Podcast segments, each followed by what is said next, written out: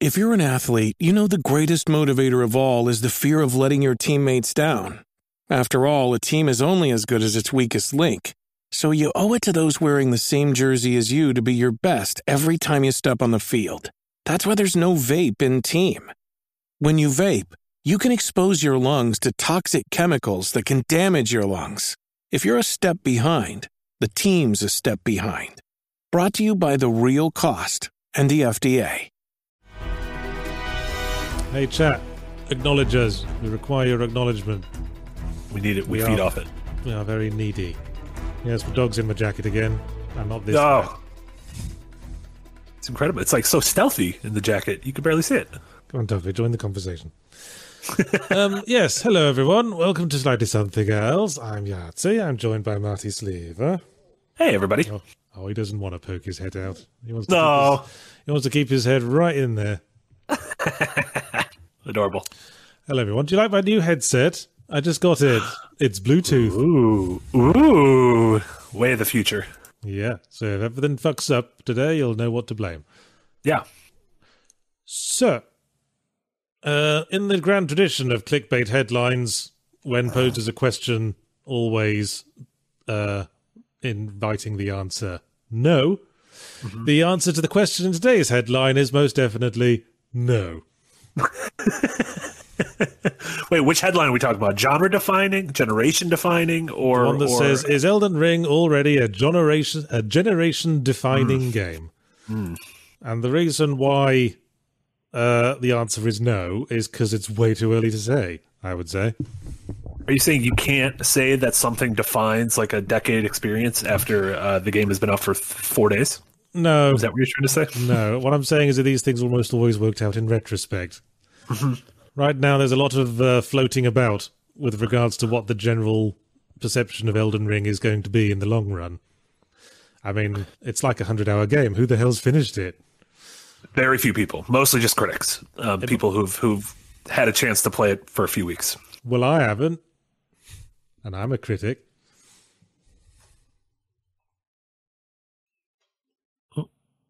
You still there?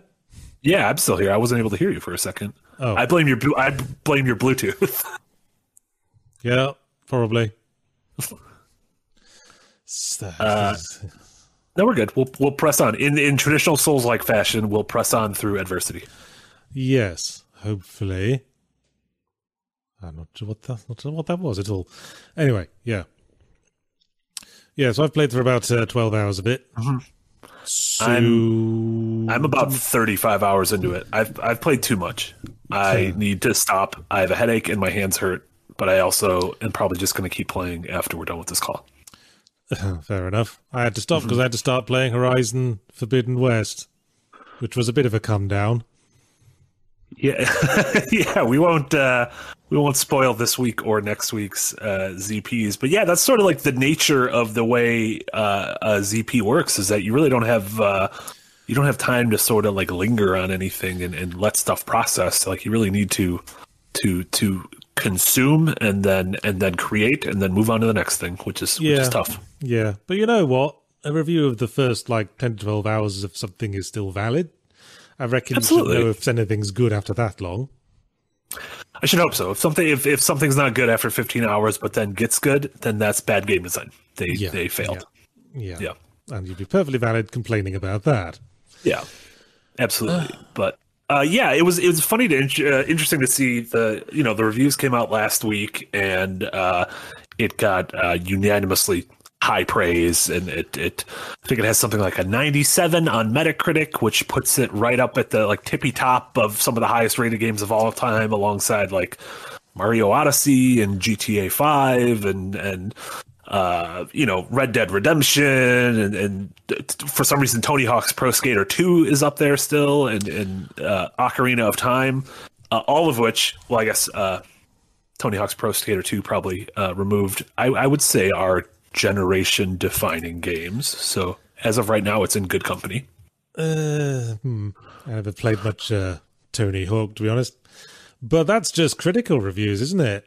If I It could, is, if I could direct your attention to Steam, Ooh.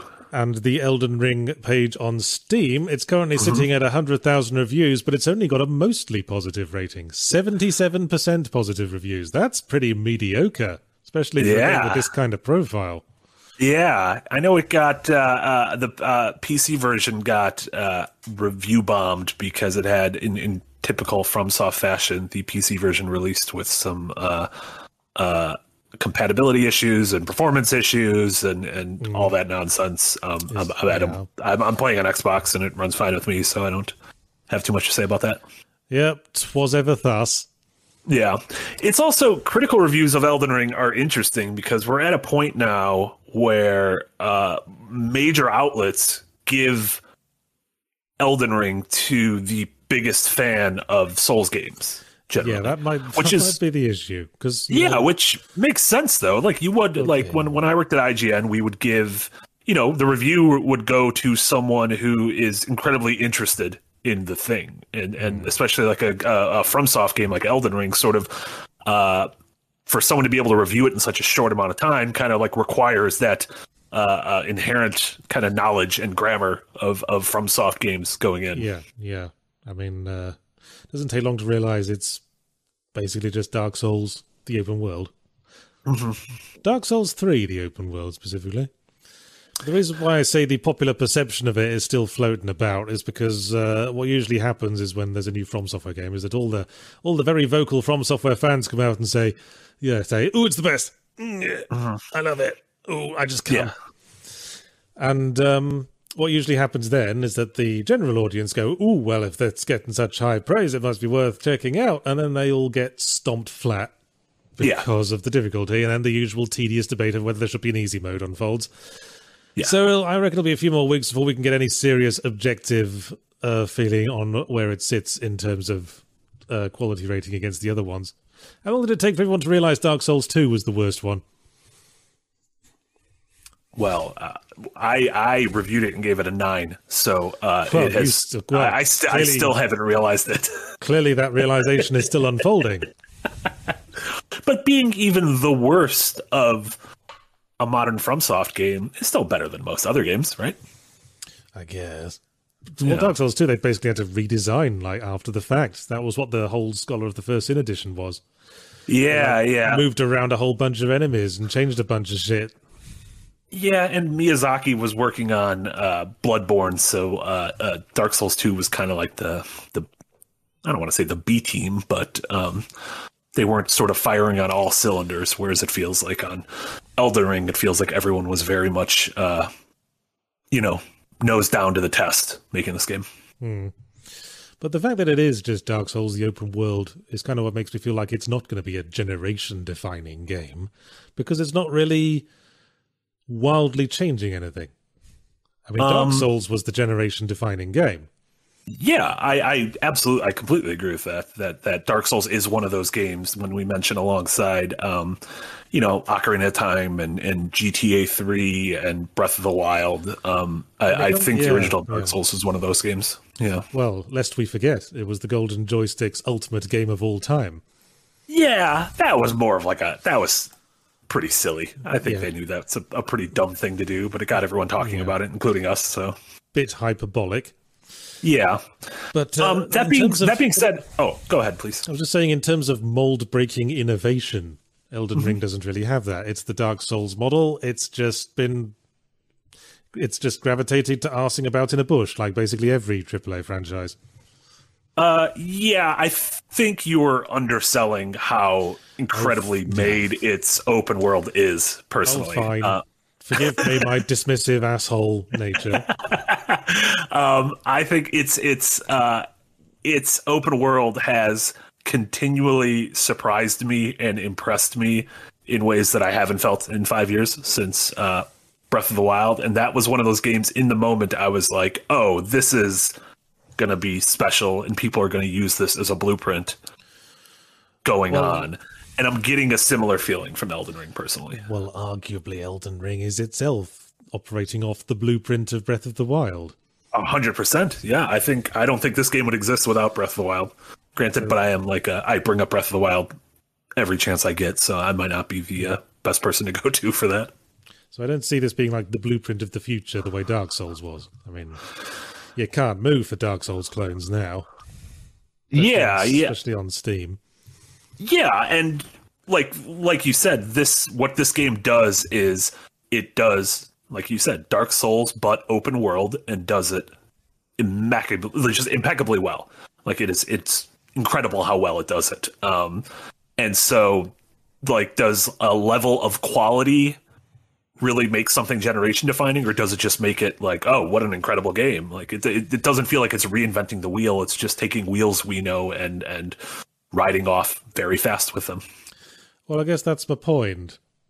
Uh, I guess that's the whole question of this podcast. What is generation defining? Can a game, if it just if it just takes everything that was already done but does it all well, can that be enough? And I would say no.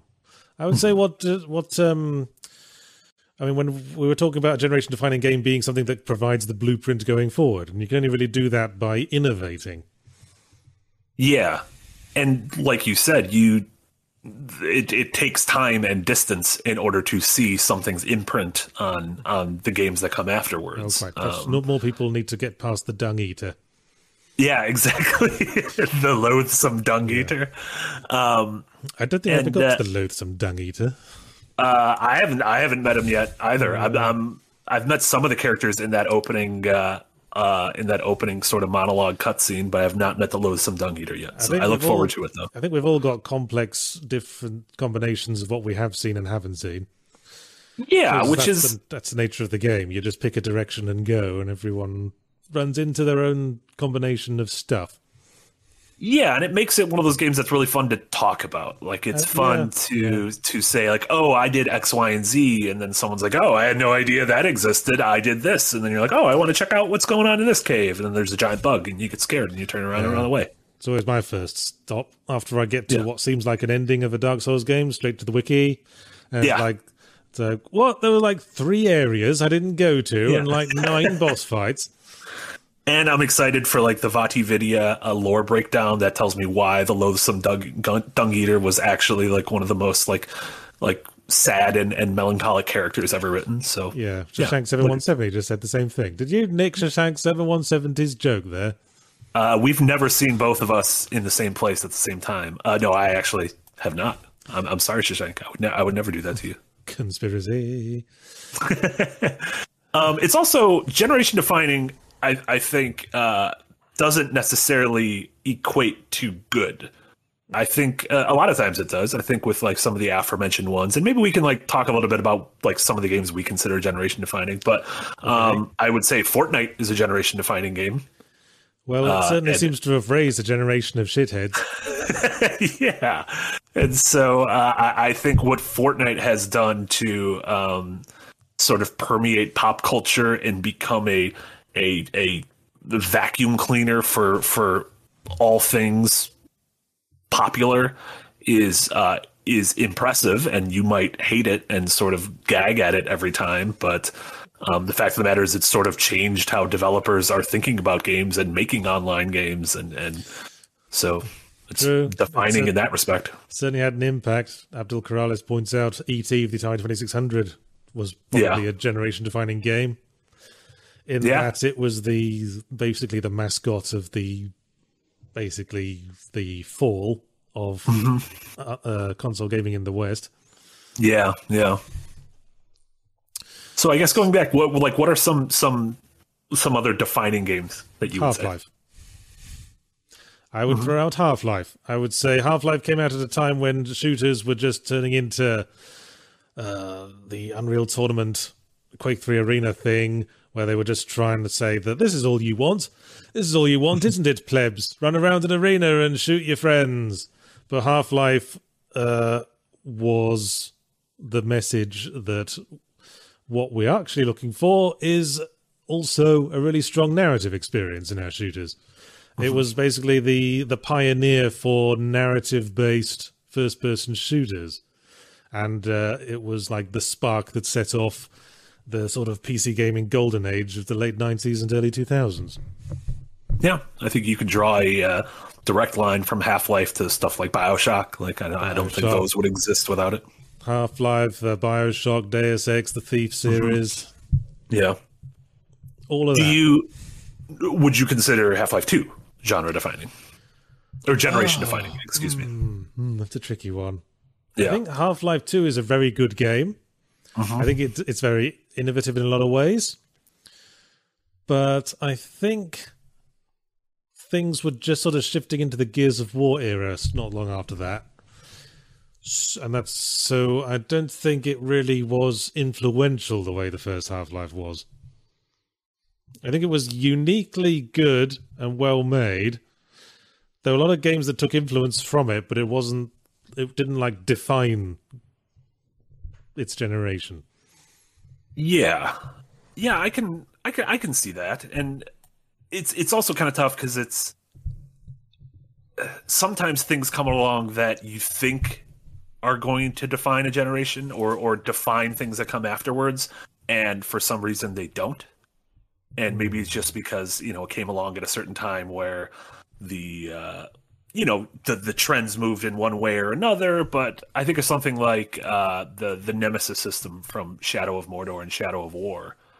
And when i first played that i was like oh this is going to change how uh we we interact with npcs in a game. Like it's going to to give them these little character moments and and going to give them these little stories and it's going to be incredible.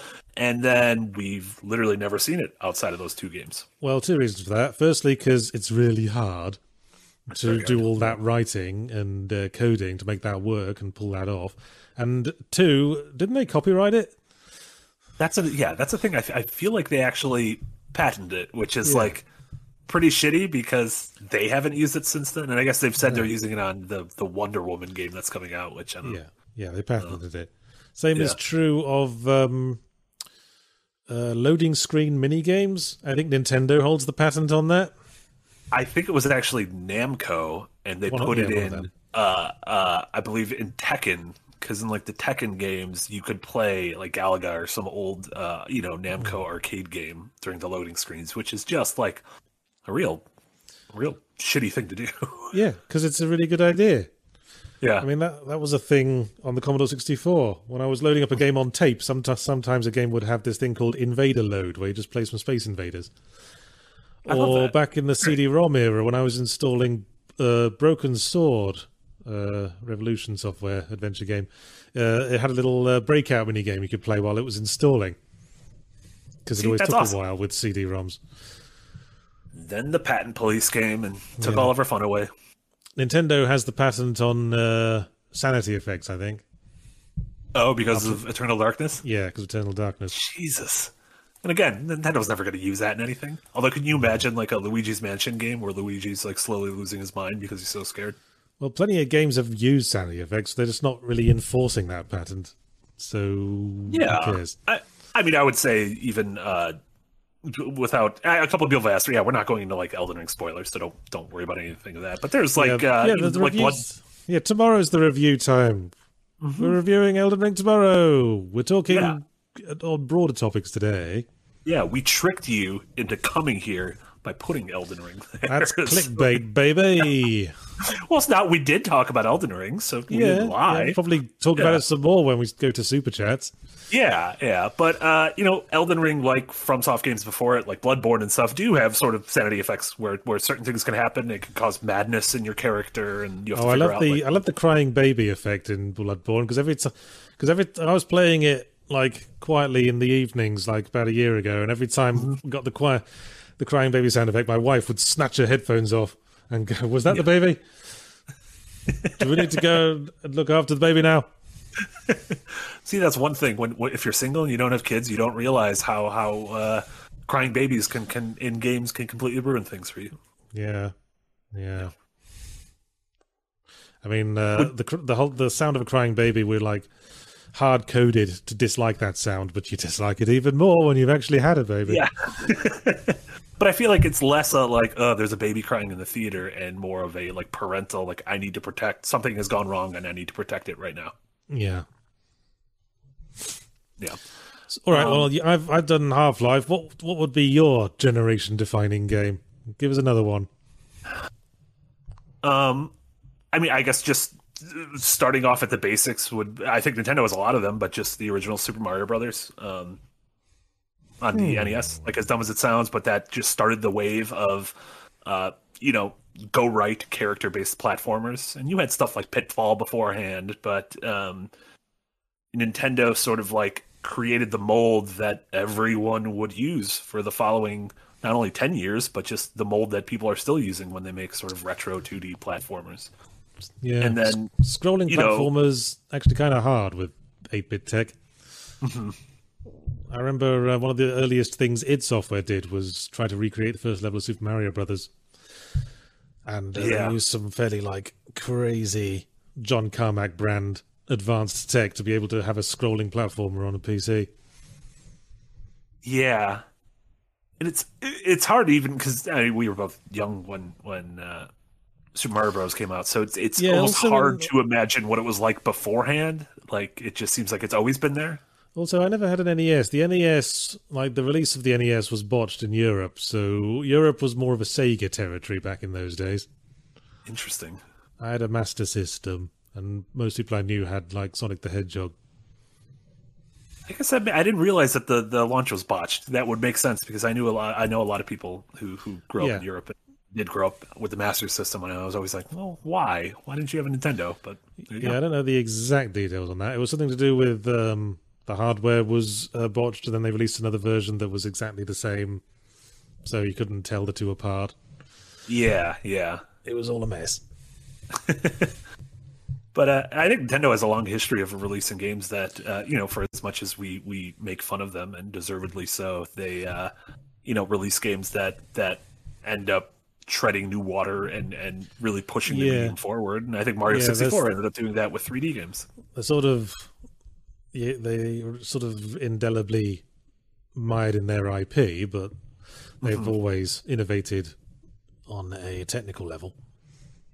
Yeah, yeah. Yeah, it is funny because as uh, for as lack of an innovation that comes from the actual Yeah. Properties that they're making, you know, the fact that we're still getting Mario and Metroid and Zelda 35 years later, um, how those games have like absolutely like pushed their respective genres is, you know, Metroidvania being one. Um, I think so yeah, it's interesting. I would take the position that Mario 3 was more influential than the original Super Mario Brothers. Okay. That was the first game that introduced uh, like hub worlds, maps, uh, like in-game inventories, all sorts of stuff we sort of take for granted Yeah. in the games these days. A Yeah, yeah. was, was uh, Mario 3 first. Yeah, optional like side paths and secret exits and mini games and all that stuff and which again is wild that they laid down the foundation of Mario 1 and then within the same generation made Mario 3. Like you rarely get that sort of leap from a series. You know, we talk about like how the quality of Assassin's Creed 1 jumped to Assassin's Creed 2 or Uncharted 1 to Uncharted 2, but rarely do you get a complete like evolution hmm. from from one to the next. Well, it happens more often when tech is like constantly evolving, I suppose. Yeah, and maybe that's is that does it feel like we're getting fewer sort of defining games now or at like a there's a longer distance between them because people aren't utilizing technology to really make these leaps? I do feel like tech's plateaued quite a bit. Yeah, So, and I think it's less a it's uh you get lots of you get less of the generation defining that comes from huge leaps in technology, like the leap from 2D to 3D, Mm-hmm. and it's more about uh more abstract stuff like leaps in uh well like Dark Souls. It was a leap in the approach to narrative game design. Yeah, and it does. It is interesting to look at from like from Dark Souls to Elden Ring. It feels like so many of the games were like incremental steps to get here. Um, Like it feels or- very much. Is it me is every From Software game getting harder? Just to tangent for a little bit. I mean, I think uh, I think personally, for me, uh, Sekiro was the hardest one of them. So I think that absolutely peaked in terms of hardness, and I think Dark Souls one is probably the easiest in my opinion. So yeah, you might be In, in, you, ret- you might in be retrospect, yeah, Dark Souls is pretty Yeah. easy. I mean, which compare, I don't think we thought so at the time. compare how many bosses in Dark Souls are kind of slow and methodical, like the Iron Golem or the Gaping Dragon, and then look at all the bosses in Elden Ring. They're le- constantly leaping around and spazzing about like they're all Manus, Father of the Abyss.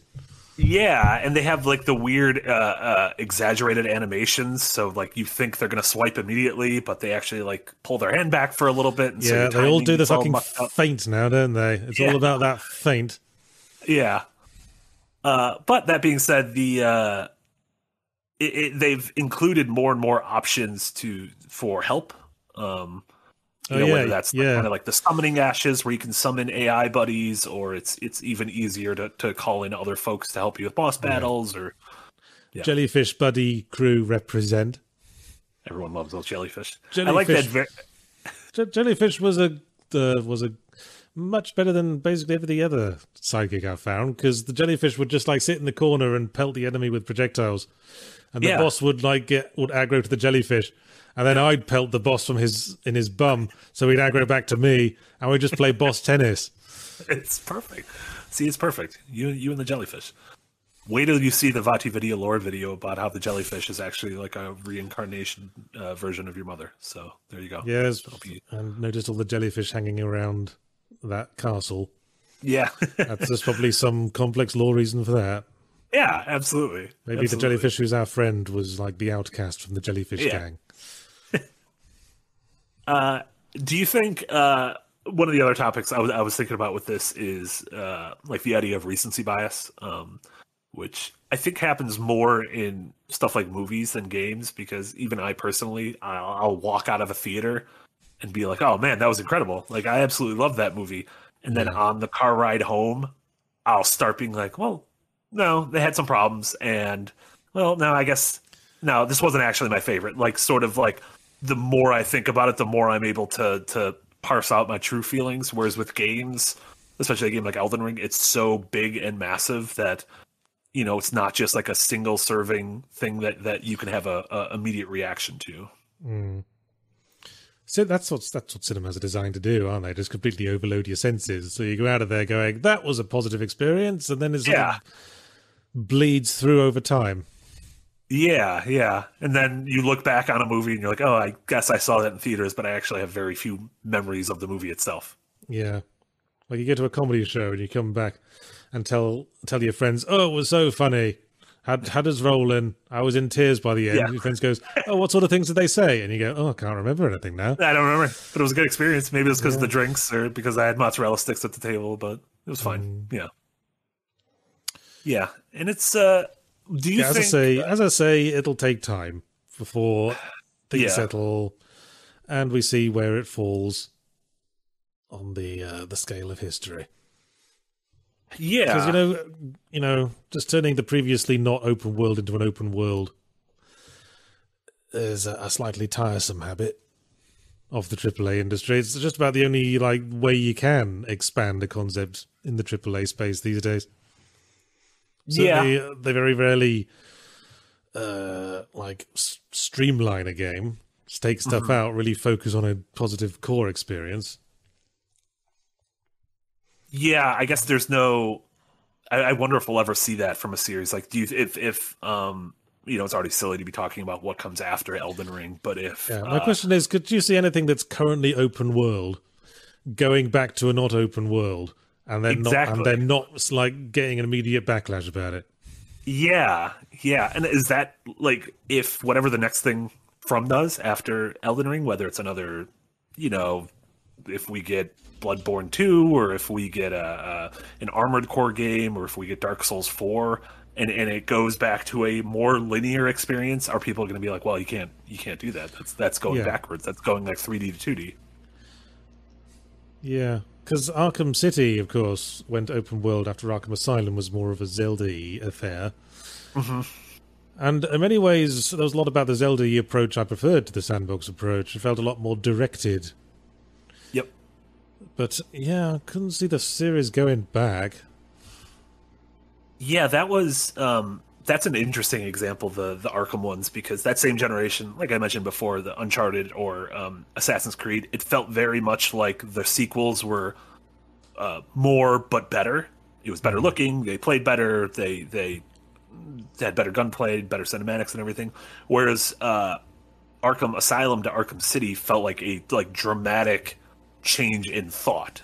Like it, it felt almost as different as like um, you know, going from a link to the past to Ocarina of Time. It was like a, a different philosophy as a whole. Yeah, I don't know. So I guess we'll, you know, when it comes to to genre defining or generation defining, I guess we'll we'll have to see if there are elements of uh, Elden Ring that that people are are drawing from and, and, and cribbing from for years to come. And I you think know, it's just you know the myopic uh, vision of AAA development these days. Uh, they can't really uh, envision a sequel as anything but something that's bigger and better. Because the example I always like throwing out is Silent Hill Two, which Mm-hmm. uh, which was a smaller game than Silent Hill One physically, uh, but was a better game because it focused on things, in my opinion. yeah, yeah, Of course, the fact that it was jumped from the PS uh, from the PS1 to the PS2 probably didn't hurt too much yeah, yeah. because it was like a graphical quantum leap. I am. I'm literally trying to think of an example of of a of a franchise that has uh, kind of contracted instead Yeah, that of went from a that went from a huge game to a smaller one in the sequel. Well, Silent Yeah. Hill three and four. I don't think Silent Hill three was uh, smaller than Silent Hill two in turn. Some Yeah, people like it. Silent Hill three left me a bit cold. Yeah. And Silent Hill 4 was, I mean, literally like that entire conceit of the room I thought was really interesting, but um, Yeah, I think physically though it was about the same sort of size as the previous two.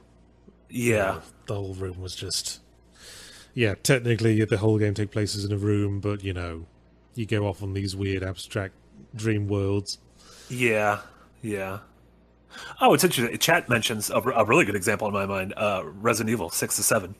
oh yeah resident evil 6 Yeah. was uh, huge in scope massive Yeah. global threat multiple campaigns co-op focus and then 7 Yeah. just a wee little game about a lost dude in a haunted house and it was a million times better good Yeah, example yeah. chat Yeah, that was uh, a, a notice, couple in a yeah. row. Note the series has to completely crash and burn before Yeah. they'll even consider doing something like that. But then it's funny because then we got Resident Evil Village, which seemed to be like, well, let's just we, we could make this a little bit bigger and we can add Yeah, more what- systems and yeah, upgrades just- and merchants. That's just the Resident Evil pattern. It happened from one to three. It happened from four to six. It'll happen from seven onwards. Yeah, yeah, yeah. Chat's also mentioning Final Fantasy. That's that's a series that has kind of expanded and contracted at various points in its uh, in its life cycle. Final Fantasy 13 felt very linear compared to um, you know 12 and and 11 and 10 before it. Yeah. So there are examples, and Resident Evil is uh, a rare example of that happening in recent times because I don't see that happening with the way everything's set up for bigger, better things, more hype, always more features. Yeah, which has ended in this thing where every game now is a fucking uh, open world Jiminy Cockthroat with crafting Yeah. and collectibles. I've been just been writing my Horizon Forbidden West review. You know how we're in we're on pretty bad terms with Sony at the moment. yeah we're going to be on even worse You're terms with Sony after that review.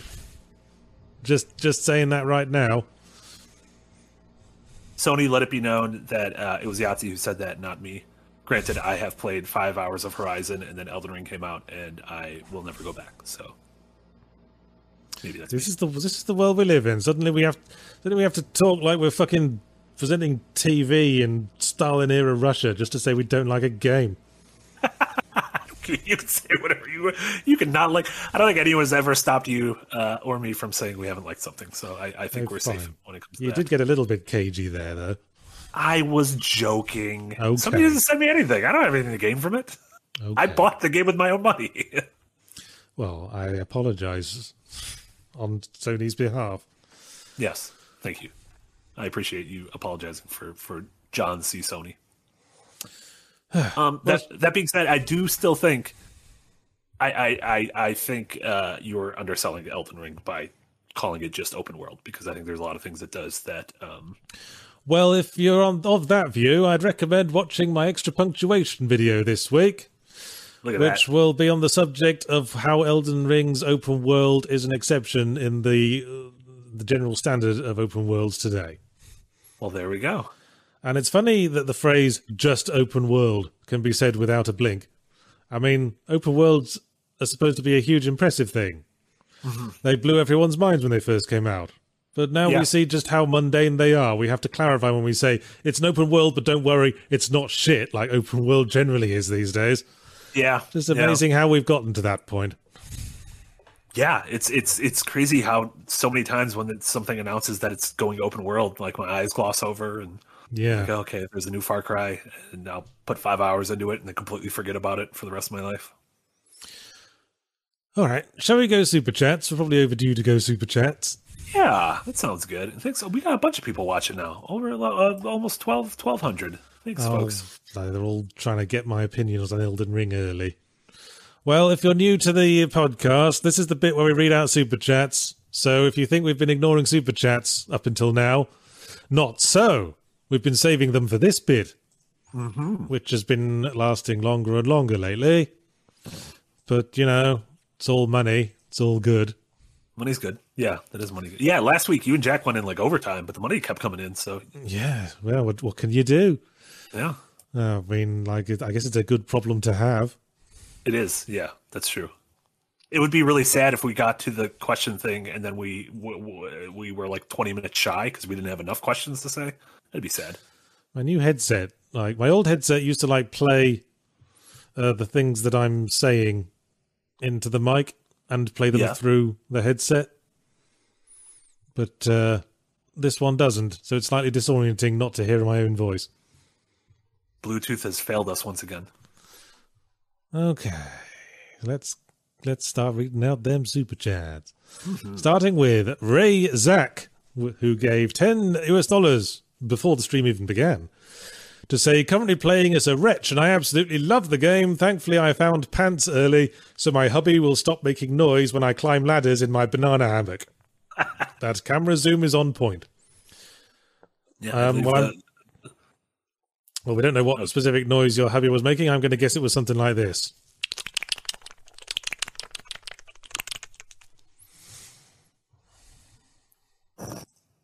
Thanks for the money, Razak. Thank you. Yes, and the wretch. I believe the wretch is like the level one character that has no stats and is just like a Yeah, yeah. naked The- Neanderthal caveman. yeah, every Souls game has to have one Gotta for naked the for the mad skill challenged player. yeah. Uh, Henry one four three five six gives one ninety nine US to say super chat. Yeah. It's- It certainly was Henry one four three five six.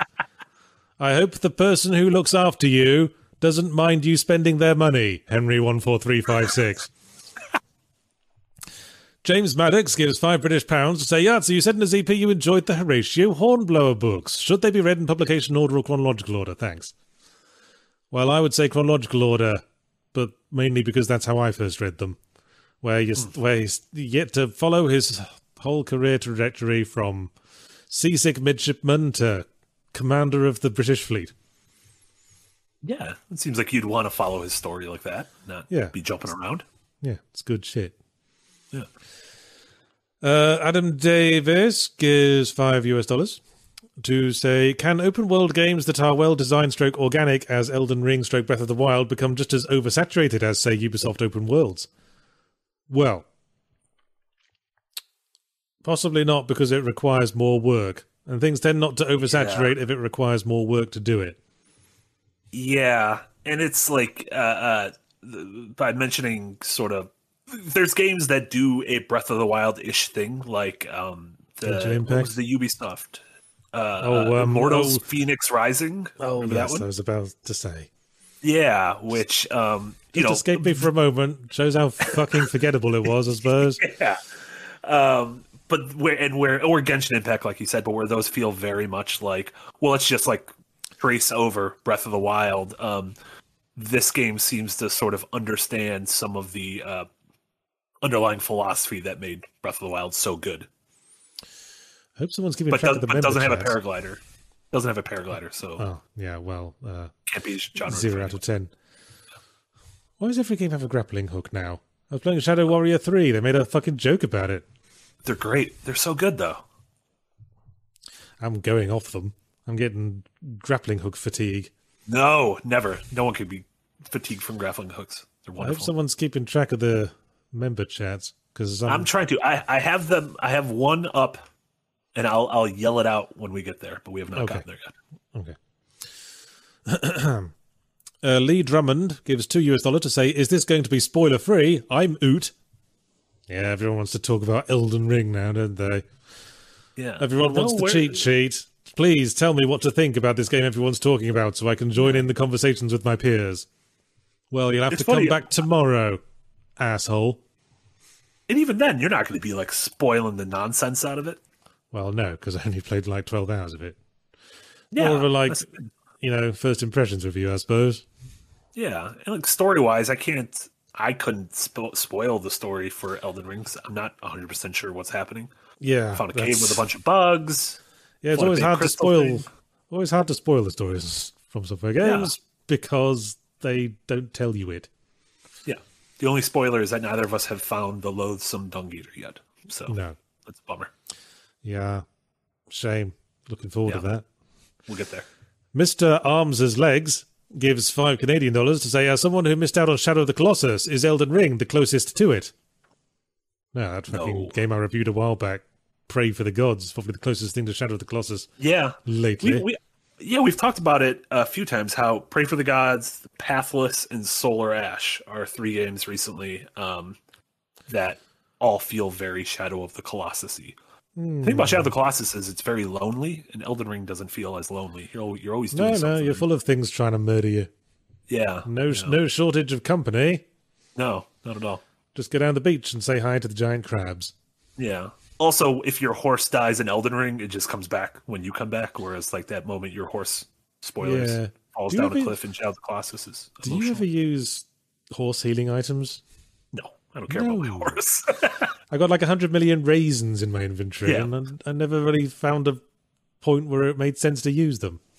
if there was, uh there's no. uh one one weird thing is I haven't found any sort of like customization for the horse yet. Like I can't change the horse's name or how it looks or like put a cool like saddle on it.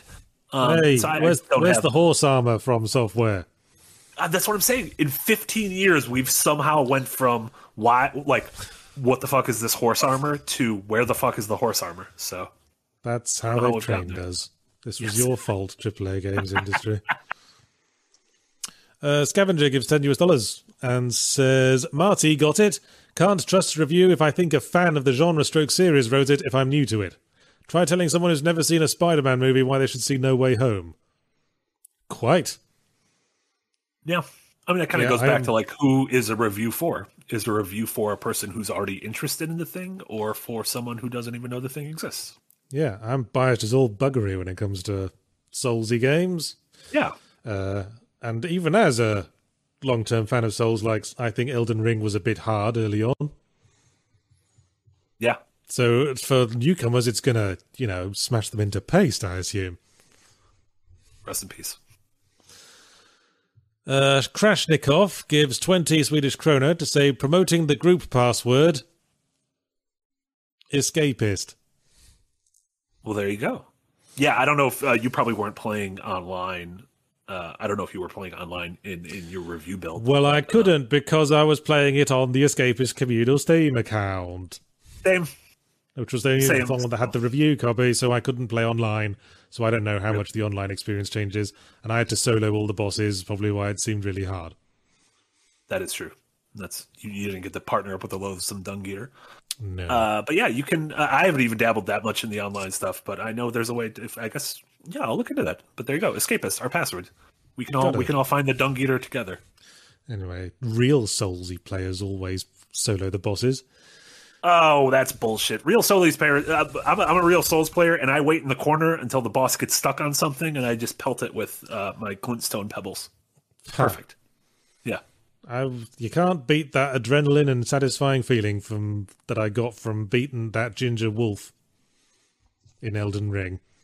A ginger wolf. Yeah, that ginger wolf was kicking my ass, but then I just like uh, decided on the best approach, got stuck in, and then like it was like I'd like entered the zone, Yeah. And I was you just like- channeled your inner Nick Calandra. and I was dodging and smashing and jump attacking, and I killed it, and it didn't even Yeah. seem that hard, and I was like, Why can't I be in this mode for the last 19 attempts? I have a, uh, a one. My summon, my go-to summon is a uh, this headless, uh, like a headless warrior, and he's way overpowered. And so I just I summon him in boss battles, and he kills the boss. And I just I pelt it with glintstone pebbles, and I feel good afterwards. Uh huh. Yeah, he's my muscle. Uh, Zarafa gives 10 Brazilian real, I believe, to say, While I was saving my Soulsborne virginity for Bloodborne on Steam, let me dream, damn it, Elden Ring does look interesting. Which FS game do you think is best to jump and end this virginity? Ah, original Dark Souls. Because Yeah. in retrospect, it's a lot more forgiving than most of the Dark Souls that came after it. Yeah. Uh, that being said, I think I might, if you have a PS4, I might say Bloodborne. Um, I know a lot of people whose uh, uh, Bloodborne was their first from game, and it, it has sort of more aggressive, actiony tendencies. Yeah, it more requires a different other games. It requires a different approach to Dark Souls combat, so I'm not sure Yeah. if it's a good introduction to Dark Souls as a whole. Not much shielding in Bloodborne. Shielding is very No. important in Dark Souls. In Bloodborne, it's just about sticking in, getting stuck in, and spazzing out. Yeah. I thought shielding was important, and then I watched Nick play the game, and he just doesn't have a shield, and I, I think he's insane. But then he kills everything quickly, so what do I know? I go back and forth in Elden Ring, at least. Because usually I like to play a very roly focused build. Mhm. Uh, but sometimes, yeah.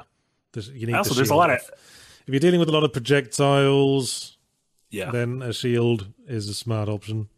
There's also a lot of caves and dark places, and I really like the lighting that the torch gives off. So I always have a torch in my left hand instead of a shield, and then I'll just get hit mm. by an arrow and be like, "Well, shit." should've I just I just turned up the gamma on my video card. wait. You lied when it said to to change the brightness to right when you could see the symbol. Well, I might have done, but there wasn't a gamma test for Elden Ring on PC. I was that's looking for one because I wanted to No turn the brightness. I wanted to turn the brightness up. I ended up having to go straight to my like Nvidia settings. Lazy Miyazaki. Uh, Mitchell Emery gave us 179 British pound to say it's Shrove Tuesday art, so UK or US pancakes. Um? I guess I've I would gravitate to the more cakey US style of pancake. I mean, uh, What's uh, what's a UK pancake? UK pancake I'd say is closer in spirit to the French crepe. Gotcha. Just a little bit thinner. You eat it with lemon and sugar and stuff. Okay. A little bit more rubbery. In, Sounds- in the US, Tues- pancakes are generally like you know they're cakes. They're Yeah. they're cakey things. Is uh is Tuesday like a big pan? Is that a pancake thing? Is Shrove Tuesday is Pancake Day. Traditionally, in the UK, you eat pancakes on Shrove Tuesday. Hell yeah. I'm not entirely sure why. Doesn't matter. It's a, any reason's a good reason. Ocean Ray gives 10 SAR to say, Yards, please raise your volume. Well, shit. How's this? Oh no, too loud. Uh, I think we fixed it because I think my volume was too loud. Right. I got I got a message and I lowered mine a while ago, so I think we're I think we're good now. Hopefully. Um, Obi-Wan Dahomey gives... Uh, well, just reading it out doesn't do it justice because half of that name was like letters and uh, letters and symbols and misplaced capitals. I would not have been able to read that out. I would have been like Obi Wan the hot mic.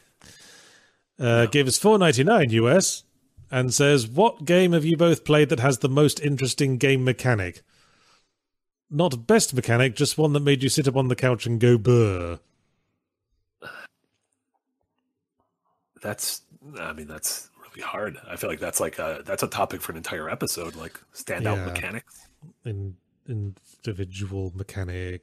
Um, Yeah. mm, I mean, we mentioned the Nemesis system before. That's that's a thing that that really impressed me. I liked like killing like Ulik the Uruk-hai, and then a half an hour later he'd come back and have like an arrow in his eye and yell at me, and we'd fight again. I thought that I was, was nice. drawn. I was always drawn specifically to web swinging as a traversal mechanic, which I Yeah. remember uh, made me play the original Spider-Man Two game on the PlayStation Two many, many, many times over. Yeah, just to get through the frankly lame story campaign and boss fights and just mess around in open world mode forever and ever. yeah, and then you know now we have Insomniac Spider Man, and that's just web swinging is wonderful in that. I also there's like standout. The there was the both Dishonored two and Titanfall two had the the, the single time travel levels. Yeah, it's I weird. like those quite a bit. It's weird how both of them did that. Yeah, I think they came out like the same year, which is Yeah, or, or maybe a year the same. Like, time. they didn't. Yeah, they didn't steal from each other. So strange. Well, that happens, doesn't it? That's sort of like uh, where studios spy on each other. That's why Yeah. you know you get two very similar films coming out around the same time. Yeah, Deep Impact and Armageddon. or Yeah, Ants- Bugs Life Bugs and Life. Ants. Yeah. Madagascar and whatever the other one was. Oh yeah, what was that other one? It wasn't Uh, apparently, that was the one that was being made first. Then DreamWorks spied on it, hur- hurried out Madagascar, and that's the only one people remember now. Genius, absolutely genius. Uh, Mi- Michael Broadman gives ten Oh, US dollars. Oh, I was gonna say we got to our first. You you do this one, but then we got to the uh, uh, a member comment. Okay. so I'll read that after. Michael Broadband gives 10 US dollars to say, I consider Street Fighter 2 generation defining, as it set the standard for fighting games, even though it's just a sequel. Similarly, Elden Ring's impact may be more about how it's received than any gameplay. Yeah, maybe just a sequel, but who the fuck remembers Street Fighter 1 these days? Yeah, and Street Fighter One was like a, a, a real mess. If you want to talk about Yeah. like a sequel, uh, uh, building upon the original, that might be uh, Street Fighter Two. Might be the prime example of that. Yeah, absolutely, generation defining. And not only in terms of like the genre of game, but also like the the '90s boom in arcades. Um, Yeah, Almost, you could almost argue that it's set off the competitive gaming sphere as well. Street absolutely, absolutely, yeah. And then that that led the way for Mortal Kombat, which all the the Pearl Clutchers got mad at. So I think Yes. uh, Street Fighter, yeah, got the ball rolling on a whole lot throughout the '90s and, and onwards. A hugely influential game. Yep. Adam Davis. oh, Sorry. well, Oh, yes. No, Oh, no, do, do yours, do yours. Uh, mine's quick. Uh, Storm Templar, been a member for seven months, said, "Would Elden Ring? Uh, what would Elden Ring have been without Breath of the Wild?" And I think we kind of answered that in our conversation. That uh, it feels like it, it took a lot of the blueprint from Breath of the Wild in a good way. Yeah. So Yeah. It, we probably wouldn't have had Elden Ring, or not least something very much not like it, Mm-hmm. if it hadn't been for Breath of the Wild. Great. Uh, Adam Davis gives 10 US dollars to say, Do you think Elden Ring being an open world game is indeed FromSoft attempting to make the game more accessible to players normally intimidated by Dark Souls, or was it their original intended design? Well, if the idea was to get it more accessible to players who didn't quite get into Dark Souls, then that was they probably shouldn't have had the very first boss smash you into paste. Just saying. Yeah. Uh, no, I, I don't. I, I don't think it was them trying to get a bigger audience. Like I, I, I think they're at a point. I don't think they care. No, I just think, um, as I say, you going to open world is like the inevitability for Yeah. AAA franchises these days, just because it's about the only real physical innovation left to do. Yeah. So if, uh, yeah, when you think, and I'm sure those developers who've been working on, you know, relatively linear games for the past 15 years or so wanted something new and a, and a challenge. And, you know, turning it into an open world is definitely that challenge. Yeah, and the series was had sort of open worldy bits up to that point.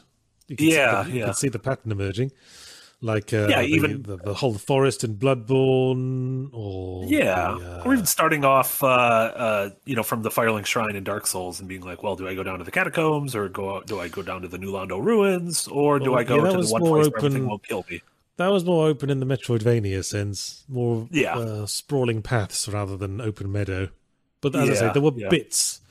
Yeah. Usually there'd be individual bits of the game that would have like the Yeah. go anywhere meadow, like the swamp in, in, on Blighttown. Yeah, yeah, and Sekiro, I think, has a lot like that. Definitely felt like a, a half step Yeah. towards this. Uh, yeah, lots of areas that basically like contained sandboxes. Uh, Scavenger gives five US dollars and says there's an interesting article on the Gamer where they ask industry people what their defining games of last gen were, and Swery picked Splatoon. Interesting. Well, well that's Swery for you. Uh, Splatoon is massively popular in Japan. Like, uh, it didn't it didn't really make like a huge splash, no pun intended, in uh, states, but like, holy moly, is it like culturally popular in Japan? Interesting. Yeah, Well, it does seem to have be uh, infused with that urban feel. yeah, Of, like, fashion and, and Yeah, music, yeah, sort of urban feel of a Persona Five or a Yakuza game. yeah, But you can't kiss like the other Squid Kids, like you can in Persona. So I don't care. Well, something to think about for the next one, Nintendo. uh, Will Cooling gives two British pounds and says, "Last non-Nintendo JP JP game that defined a generation." Um, yeah, I mean, I think Fortnite. I think uh, in terms of multiplayer, Modern Warfare, Call of Duty Modern Warfare. Again, like it or not, but I feel like they it very much defined things. Um, GTA Three. Hmm. Uh, Nicholas Hansen gives 4.99 US and says, "Has there ever been a generation-defining game that didn't have a huge marketing campaign and just kind of showed up out of nowhere? Maybe Undertale. Yeah. Well, that had a bit of. Well, it wasn't really marketing, but he like put out like an alpha version, so it built up some like profile before the full release. Yeah, kind of like indie marketing. Yeah, I think pretty much everything like indie that became huge had a sort of progressive release. Minecraft springs to mind. Yeah, yeah, yeah. Minecraft. That's a another great example. Games that redefine genres. Um, Yeah, I, I think those are probably two. It just seems like everything AAA now has a big budget and a big marketing campaign, so it's it's hard to think of like a, a big game. You kind of have to go to the indie space. Hmm.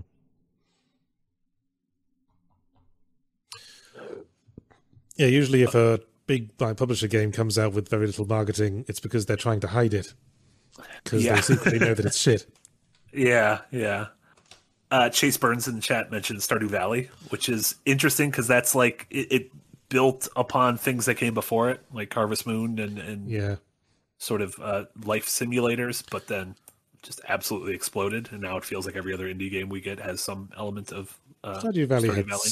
didn't Stardew Valley have some variety of early access to it? Because I remember seeing like some old screenshots of it where all the character profile pictures were not final.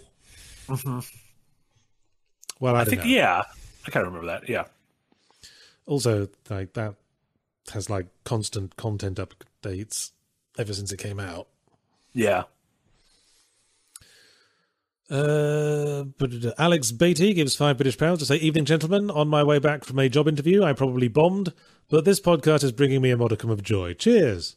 Well, you don't know that, Alex Beatty. Maybe they uh, were secretly throwing you questions they expected you to fail, and now they will hire you for your honesty. Yeah, I thought you did great, Alex. I was in the room for that one, and I thought you were excellent. I thought you could maybe have dressed better. Yeah, First impression's important, Alex. I mean, what Well, the you- hell were you? I mean, what were you thinking? Jesus. And you sneezed and you didn't cover your mouth, which was gross. And This is a pandemic, so you should have been a little more thoughtful. But um, other than that, bang up job. Yeah. Learn from it going forward. Yeah. You also cried at the end. Don't do that during a job interview. Yeah, Don't yeah. don't don't show them your tears. Lucktins gives five Brazilian reals. Seems we have a lot of viewers in Brazil. Who says, Yahtzee scared the shit out of me. Had the tab on the background. Also finally caught this live. Well done, you, Lucktins. You just started screaming all of a sudden from the computer. Uh, Lennon Rich gives five British pounds to say a huge thanks for all the amazing content over the years. I'm ordering pizza and paralysed by decision. What would you recommend? Get ham and pineapple. Oh wow, a uh, it's a bold. For, fortune favors the bold when it comes to pizza. Sweet and salty, classic combo. Yeah. Did I ever tell you about this pizza place near where I live that does ham and pineapple and mandarin segments? Ooh. Ooh, It's awful. that sounds. I mean, oh, yeah. I thought it was going to be good. no, it's not good. I mean, because the mandarin segments just get all the flavor cooked out of them. It's just. Just, So you just got a little extra, like, just having little- a little extra bit of flap on the top of your pizza that doesn't taste of Oh. anything. That doesn't sound good at all. Uh, You don't want anything involving flap with your food. No. Extra flap. Jesus. BS Marsh gives five US dollars to say Elden Ring is the From Software remastered CD box set. Not new, but everything is in one place. Better and prior technical or financial limits are gone. Tell you what, I was I did think playing Elden Ring is that a lot of it seems to be like mashups of ideas from previous Soulsy games. Yeah, Like a lot of the boss fights feels like X meets Y. absolutely. Yeah. Like um that Mooney lady hmm feels like um Deacons of the Deep meets the uh, Fool's Idol from Demon Souls. Yeah, yeah, both yeah, both the the two phases of it. Um, Yeah. yeah, it it. I even uh, I, I did a a video bef- uh, when we were playing the network test back in November, and I said it feels like FromSoft's greatest hits. And Yeah. I don't mean that pejoratively, but yeah, if you're familiar with their other games, you're going to get to areas and you're going to see bosses, and you're going to be like, "Oh, this reminds me of X." I was uh, go. I went into it expecting it a little more like sort of tweaking of the formula, the way Bloodborne and Sekiro did, but I was surprised it was just pretty much just straight Dark Souls again. Yeah, very much Dark Souls three. Yeah, and there's like little elements like the stealth feels a little bit like a light Sekiro and everything. You Um, gotta have stealth. You gotta have us arsing about in a bush. Comes with the format. yeah, exactly. Uh, Math Demigod gives seven US dollars to say nothing, as in the word nothing, just to That's sort of confuse us all. That's really. Were really you the person who designed the Who's on First mini game from Keep Talking, Nobody Explodes? that was a great game. Probably not, but same energy. That'd be amazing. Charles M in the chat says Moon Lady was cool. I heartily disagree. So Oh, Moon Lady was great. I thought it was a terrible boss fight and I hated it. Oh, well. But I'll get into that in my review tomorrow. Ooh, little nuggets. You dropped a little nugget. Uh, the Max 80Z gives 5 euro to say, just wanted to thank the Escapists for all the great content recently. P.S. Yahtzee, I love the books and can't wait for the next one. Well, you might be waiting a long time. Said they Haven't even, can't wait. start, haven't even started the next one. Fucking babies in the house. They can't wait. You're making them wait and they can't.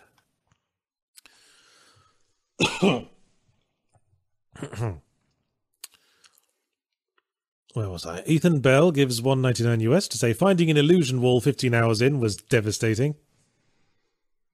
In what Yeah. way was it devastating? I mean, it's it's pretty pretty par for the course. And also, if you're playing online now, um, there's just messages in front of the walls, and so they're not, they're not very surprising anymore. If you see like three messages in front of a wall, either it's an illusory wall or it's just a sick goof that made you hit the wall, and then the message is like "lol." Well, I was playing offline, so I didn't find any illusory walls. Womp womp. Uh, Doran Grossman Naples, great name by the way, gives five Incredible US dollars to say it's a good thing patents weren't around when humans discovered oxygen.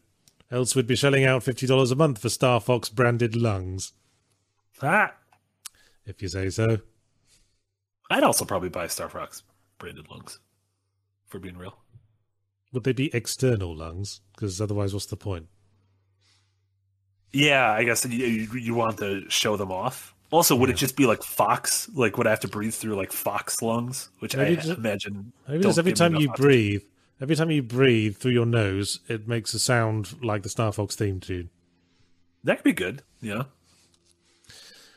Uh, Yeah, Bullseye, Bullseye Hun gives one thousand huffs. Oh, I remember this one. I think it's Hungarian Florence. Oh, and he just says so. Oh, literally says- Hungarian Florence. Thank you, Bullseye Hun. Poor Horizon. Not enough that it is open world with crafting. It also kept Yahtzee away from Elden Ring. Well, it wasn't Horizon specifically. Like the job kept me away from Elden Ring, Yeah. and also the babies. Yeah. I'll probably try to play it on the like the living room console when the babies are in bed for the Uh, next two years. The way I played Elden through Ring Persona Five. You're talking about Elden Ring, not Yeah, Horizon. obviously. yeah, Elden Ring. Uh, yeah, I was going to actually ask you if you continue to like if you're going to play Elden Ring traditionally. So Yeah, Nice to hear. I, yeah. I guess I might as well do that now since it's out properly. I got Yeah, a, it I is- got my old, I keep my old PS4 in my living room because I've got a PS5 in the office now. So I guess I'll play the PS4 version. there you go. Apparently, which at launch ran better than the PS5 version. Like it ran at a more consistent frame rate. Which Huh. I was expecting shitty load times. yeah. I remember when know Bloodborne first came out on PS4. Oh Bloody my hell. god, those were awful. It was like a Yeah. minute. It was like true punishment for for dying in that game. Yeah. Also, it's- it. It's like really bad luck for Horizon that the first one released five days before Breath of the Wild, and then this one released five days before Elden Ring. Like It's what a like that. Yeah, it's almost like they're deliberately doing that shit. yeah. They're just they're cursed. Zaratha gives two Brazilian reals and says, and the money keeps coming. It sure does, Zaratha. Oh, no. No adjectives gives $5 and says, does a game have to be innovative to be genre defining? We, well, we went over that. People call Dark Souls defining, but it was a refinement of ideas from Demon Souls. Mm-hmm. Well, Which in turn was a refinement of some ideas from King's Field. So well, I suppose. But, Yeah. you know, Dark Souls innovated by having like a big sprawling world rather than hub based levels. Yeah, none of that Nexus nonsense for us. Yeah, etc. Uh, Will Cooling gives two British pounds and says, "Could you refresh Mario with new plots, stroke enemies?" Well, not really. Mario, because Yeah. Mario's just a brand, isn't it? Might as well just make a different mascot platformer, make Yooka-Laylee or something. Oh, that's no. Don't do Yooka-Laylee. I didn't like that one.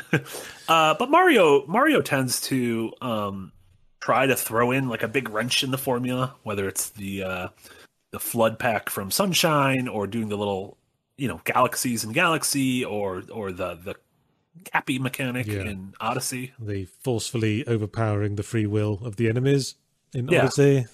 Yeah, really messed up. Slightly Mario's a bad nightmarish. dude. Mario's a bad dude.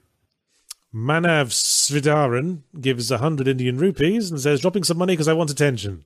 Well, you got it, Manav Sridharan. Looking forward to starting Elden Ring after my exams end this week. Wish me luck, thanks. Good luck, Manav Sridharan. Good luck in Elden Ring, but not good luck on the exams. Yeah, we hope you fail. Yeah, your donation was only worth good luck towards one thing. Meister Kleister Heist Air gives five euros and says, Yahtzee, what were some of the bosses stroke sections you got stuck at or had trouble with in Elden Ring? Well, um, as I I was guess without, As I said, I kind of spoilers. ran into a difficulty wall when I got to the first boss, but I think that was intentional, you know? I think that was the game saying, don't go straight to the first boss, go off road. I know the game Yeah. says go straight to the first boss, but we were lying. Don't trust us. yeah, it feels very much like them, like sort of teaching a lesson. Yeah. I think every time you get stuck in Elden Ring, that's probably because that's Elden Ring trying to tell you something, Yeah, in my experience. Because whenever I got stuck, I was like, oh, maybe I'll just try a different path. And usually, Mm-hmm. like, whole new worlds of things to explore would find. Some much more suitable for my current level of weapon upgrade. yeah, and it does feel really good to come back to something that was giving you trouble like five to ten hours later, and all of a sudden you're leveled up and and it's not too tough anymore. Nice sense of accomplishment. Uh, Daniel Thron gives five US dollars and says, "Open world is like the trend of making Marvel movies three hours long. Is to justify the twenty dollar ticket price. It's an eight pound plate of spaghetti for fifteen bucks." Well, you're probably not far off there, Daniel Thron. That is so much spaghetti. Also, do you know the new Batman movie is three hours? Yeah, I, I, got my- I got my tickets for tomorrow, and it's three goddamn hours long. Yeah, I saw Darren's review actually. I wanted to know how they pulled off the Riddler because I like the Riddler as a character. Apparently, pretty well. Darren seemed to like it. Well, he's pretty different to previous depictions of the Riddler. Yeah, it's kind of like a, a whole like seven John Doe serial killer kind of thing. Yeah, I think that's the vibe. Apparently, they're Yeah. going for. I don't know. Maybe I'll watch it. Don't really watch movies, but if it's a be sure good Riddler, three goddamn hours. Do you like the Jim Carrey Riddler? no. Okay, Just just ask. Paul Dano Dano's playing the Riddler. He was like yes, uh, the dude in uh, There Will Be Blood. I was just watching the. I was just watching the end scene of There Will Be Blood on YouTube today. Because every Oh now and God, again, bowling alley. yeah, it's always fun every now and again to go back and watch that scene again. yeah, man, Dan Day Lewis, he's so good. Yeah. Uh, where are we? Avi Rivera gives nine ninety nine US to say, "Got to catch another live stream." ER has been a lot of fun just exploring the world. Elden Ring, presumably, not Emergency Room. FromSoft seems to have nailed a good balance with combat and open world. Who'd have thought it would work? Well, FromSoft thought it would work, They did. and I like to think they've earned uh, a certain benefit of the doubt when it comes to judgment, judging Yeah. what works in a game and what doesn't. Like I said, if Dark Souls Two is the worst thing they've made in the last fifteen years, then they're doing pretty well. Jonathan John Motor gave us $20 and says, Long-time fan, love your work. I'm already 20 hours into Elden Ring and can't seem to put it down. Every failure is just motivation to get back at it. And as always, thank you. Yeah, You're yeah. welcome, John. Thanks for fanboying at us. BS Marsh gives $2 and says, Shrove Tuesday is for eating junk food before Lent. Okay. Oh, Shrove Tuesday is a specific Tuesday. It's not just every Tuesday. Yeah. Gotcha. I thought every Tuesday was Pancake Day.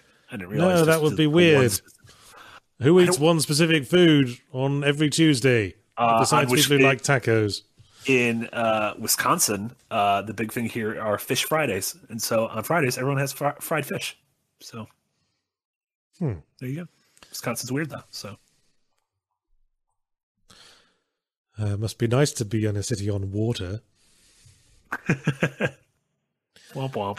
Uh, goo underscore gives five euros and says, even in its own lane, I still can't see AAA in the same way in a post Half Life Alyx world. I feel we'll be going downhill for a bit. Thoughts? Well, I'm not uh, sure what they mean by post Half Life Alyx world. Well, I think they're saying that Half Life Alyx was mind blowingly innovative and uh, quantum leap for games, Yeah, and now absolutely nothing is following in its wake. Yeah, but it was mind blowing in a quantum leap forward for a very very small amount of people who could experience it. Um, Yeah, it's VR. just yeah. Uh-oh. So I think that's stuff. Why'd you say? Oh, what happened? I was, I was trying to re- refresh the uh, monetization page, and it just said something went wrong. Oh no. But Well, it's I work- still got my but it's working. No, I got it. It's working now. Okay, good. Oh, blimey, there's loads more. Abdel Corrales gives five Brazilian reals and says, Hey, Yahtzee, how's Starstruck Vagabond going? It's going very nicely, thank you. Trying to work on it whenever I can. I'm working on the critical path plot at the moment. At the moment, I'm working on a new gameplay threat that will strike in the second act of the game. That will uh, be something along the lines of the asteroid belt, belts and the dust storms, but a different thing. I felt I needed some kind of escalation for the second act. Don't worry, I'm not feature creeping. This was all planned. Uh, Storm Templar gives two US dollars and says, Moon Lady is best lady, send in the Cuckoo Knights. I disagree. Moon Lady is best lady. She's got a cool egg. Bloody Great moon, lady. bloody Moon Lady.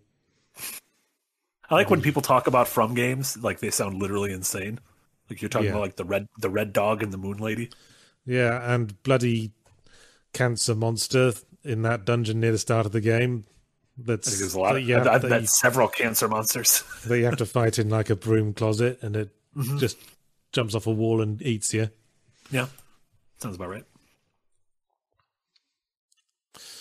Uh, Gecko Gamer gives five euros and says, "Do you think that Breath of the Wild made the flaws of previous open worlds obvious?"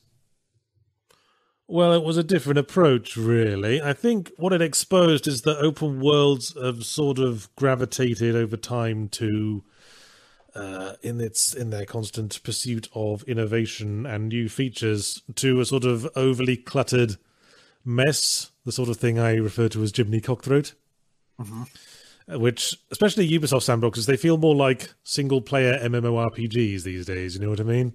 Yeah, a hundred percent. They sort of lost touch with what an open quotes sandbox is supposed to be, as in something where you can literally go anywhere straight away Yeah. and do anything you like. Yeah, instead it just feels like a, a, a giant list of chores just Yeah. vomited all over Yeah, you just- ad nauseum. Yeah, exactly like an MMO. Just you know, a map, a busy work map. Yeah, I think Breath of the Wild understood the the like sort of the the power of discovery, which was Yeah. something that they were going for even from the original Legend of Zelda, and I think that power of discovery is also something Elden Ring taps into, which is why I like it so yeah, much. simple surface mechanics and then just bottomless depth. There you go. Uh, Josh, you would. This is also a subject that comes up in my extra punctuation this week, by the way. Oh, well, there you go. Check, check that out. Joshua David gives 35 South African Rand. Yeah, I'm remembering all of them now. Yeah, this is incredible. To say, are either of you planning to play the upcoming 3D Kirby game? I think it looks delightful and fun.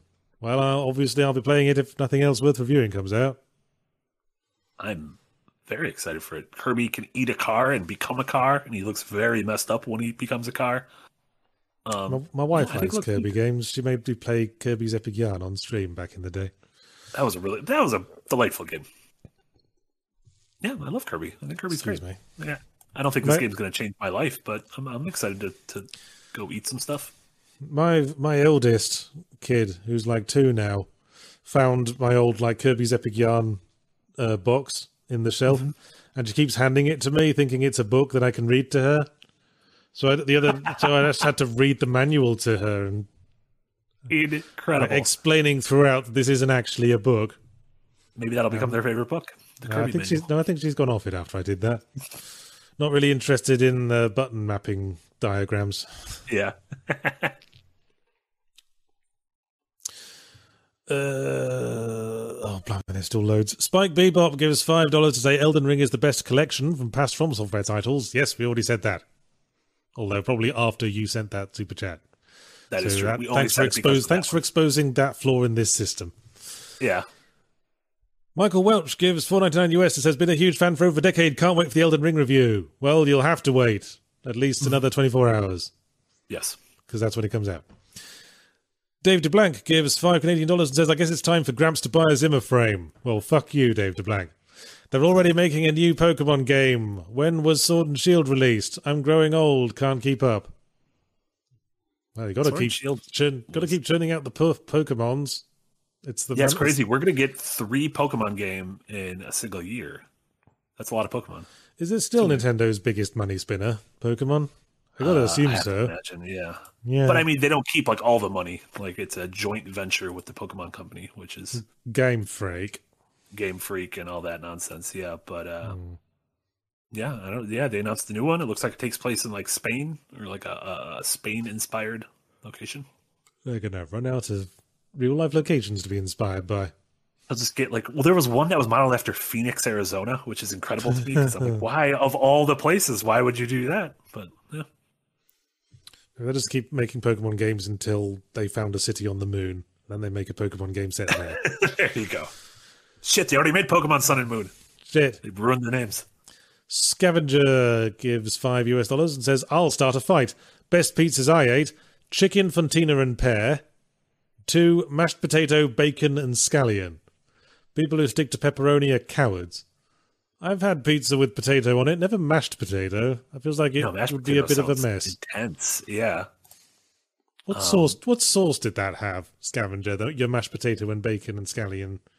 Yeah That sounds like that- a garlic sauce proposition. I, I was about to say like a garlic sauce or like a, a, a light aioli. That couldn't have been like a marinara. It's like also let people who eat pepperoni enjoy the pepperoni. This is like a whole the scavenger. You're being the whole Souls fan thing of get good, get Well, good with you- your pizzas and eat a weird chicken pear one. Well, wait. If you eat mashed potato with marinara, that's basically just eating gnocchi, isn't it? That is, yeah. At a certain point, is that just pasta? Are you sure you weren't eating pasta? Anyway, Dan Mellor gives uh, 10 British pounds and says, Is it better to be generation defining or generation refining? Would you rather be a Half Life and Super Mario 3 or a Portal 2 and Mario Odyssey? Thanks for all the content. Love everything you do. That's a good. That's a good question. I mean, I would. I'm not a game, so I don't care wh- which one I am. But I think both have their merits. Well, sure. But uh, I'd say generation defining is the one that tends to stick in memories better.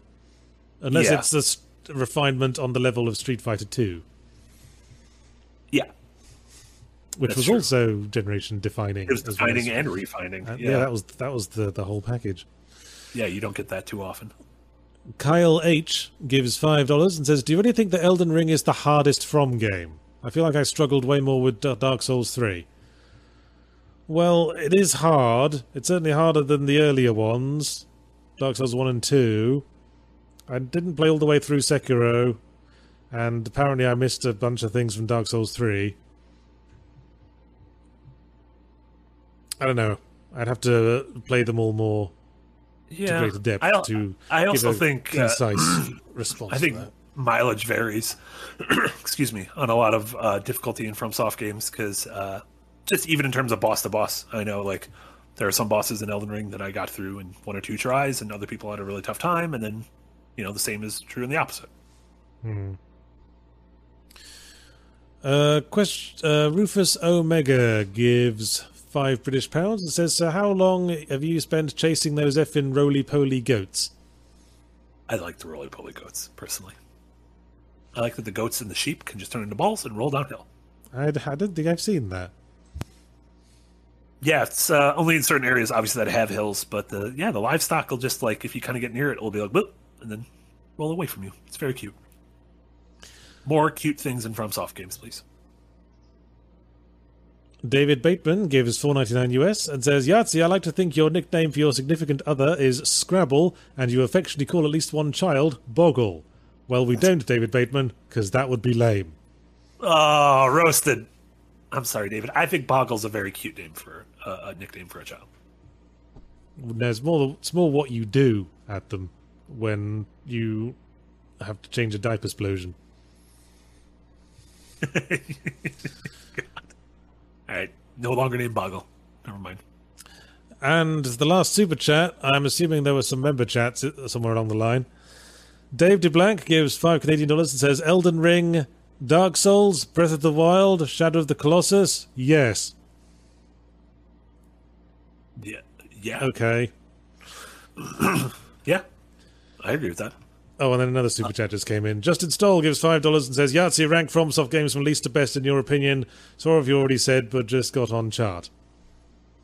Um, I don't wanna. What's your favorite? Can you say your favorite? Uh, probably still the, the first Dark Souls. That's go. the one I can I'm always play. That's my comfort zone game. and I'm assuming Dark Souls 2 is your least favorite. Well, I have played a lot of it, but yeah, uh, yeah I'm hesitant to go back. I think a lot of people played a lot of it because it was the first time we got more Dark Souls. Mm. Whereas now, when we look back, we're like, well, I'd probably rather play Dark Souls 3 or Bloodborne or probably anything else at this point. All right. Did someone compile some member chats? I feel sure there were There a were- couple more. There were none since that one I mentioned, but my chat went away and Nick didn't send me anything. So, uh, Oh. if you sent a member chat and we didn't read it, um, I don't know. I apologize, or Um. maybe just send send it in right now and we'll trust you.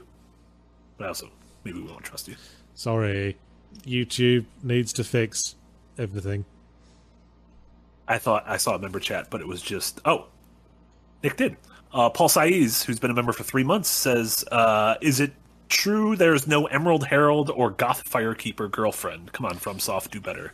Yeah, there's a Um, girlfriend character. That's literally who you level up with, like the maiden. Yeah. right? Yeah, you get you get a maiden who shows up at your campfire now and then to give you Yeah. tips and stuff. yeah. No, don't you worry. There's still there's still plenty of girlfriends. there's also, a bunch of weird people back at the round table. It's fine. Yeah. Yeah, it is. Uh, Aaron Altig, who's been a member for two months, says, Thanks, Escapist, for all the laughs over three shitty years. Uh, you're very welcome. I assume shitty years for you, not the escapist. Uh, yeah. we've been doing terrible work, but at least we've made him laugh, so it's fine. Yeah, that checks Make out. him laugh, make him Yeah. laugh. And uh, Michael Wolf, been a member for 23 months, holy moly, almost two years, says, Yahtzee, where does Dead Rising 4 fall in generation defining conversation? what? Well, it defines the worst game in the Dead Rising series and not much Mm-hmm. else. Was 4 the Christmas one or was 3 the Christmas one? Four was the Christmas one. Three Okay. was the you play as a garage mechanic one. That's right. That's right. 2 was Vegas, right? And 1 was Yeah. Mall. And four was Christmas, and it was so bad. Yeah. The only thing it defined was just how low a series can fall. Find the end of the Dead Rising series. So there we go. Yeah. Uh, that was it. Nick, Nick only All sent me those three. That's it. Let's get the fuck out of here before they send more super chats. Yeah, I, uh, that, that was a lot. I, Yeah. I've had to pee. For, I've had to pee for like half an hour, and so I'm gonna. Yeah, we got through it. Well, now it's toffee time. You know when it's toffee time, you can't send any more super chats because everyone's focusing on toffee. Love toffee time. Da, da, da. You stink. You stink of chicken and mushroom soup. That's what you stink of. Was was toffee eating chicken and mushroom soup? No, he's just got a unique doggy stink. Classic doggy stink. Uh, come back in an hour. Casey and uh, Jesse will be playing a game called Angerfoot. For Hidden Gems. It's a weird looking shooter. I don't know Must anything be- about it. Other must be hidden. I've never heard of it. That's incredibly hidden. Yeah, sometimes they're hidden gems, not so hidden. That gem, very hidden. And I'll be we- sorry. Go ahead. I'll be back tomorrow with the new zero punctuation. And of course, the post TV stream. I'm sure my suite of usual commenters will be having a little fight over who gets to join me on that one.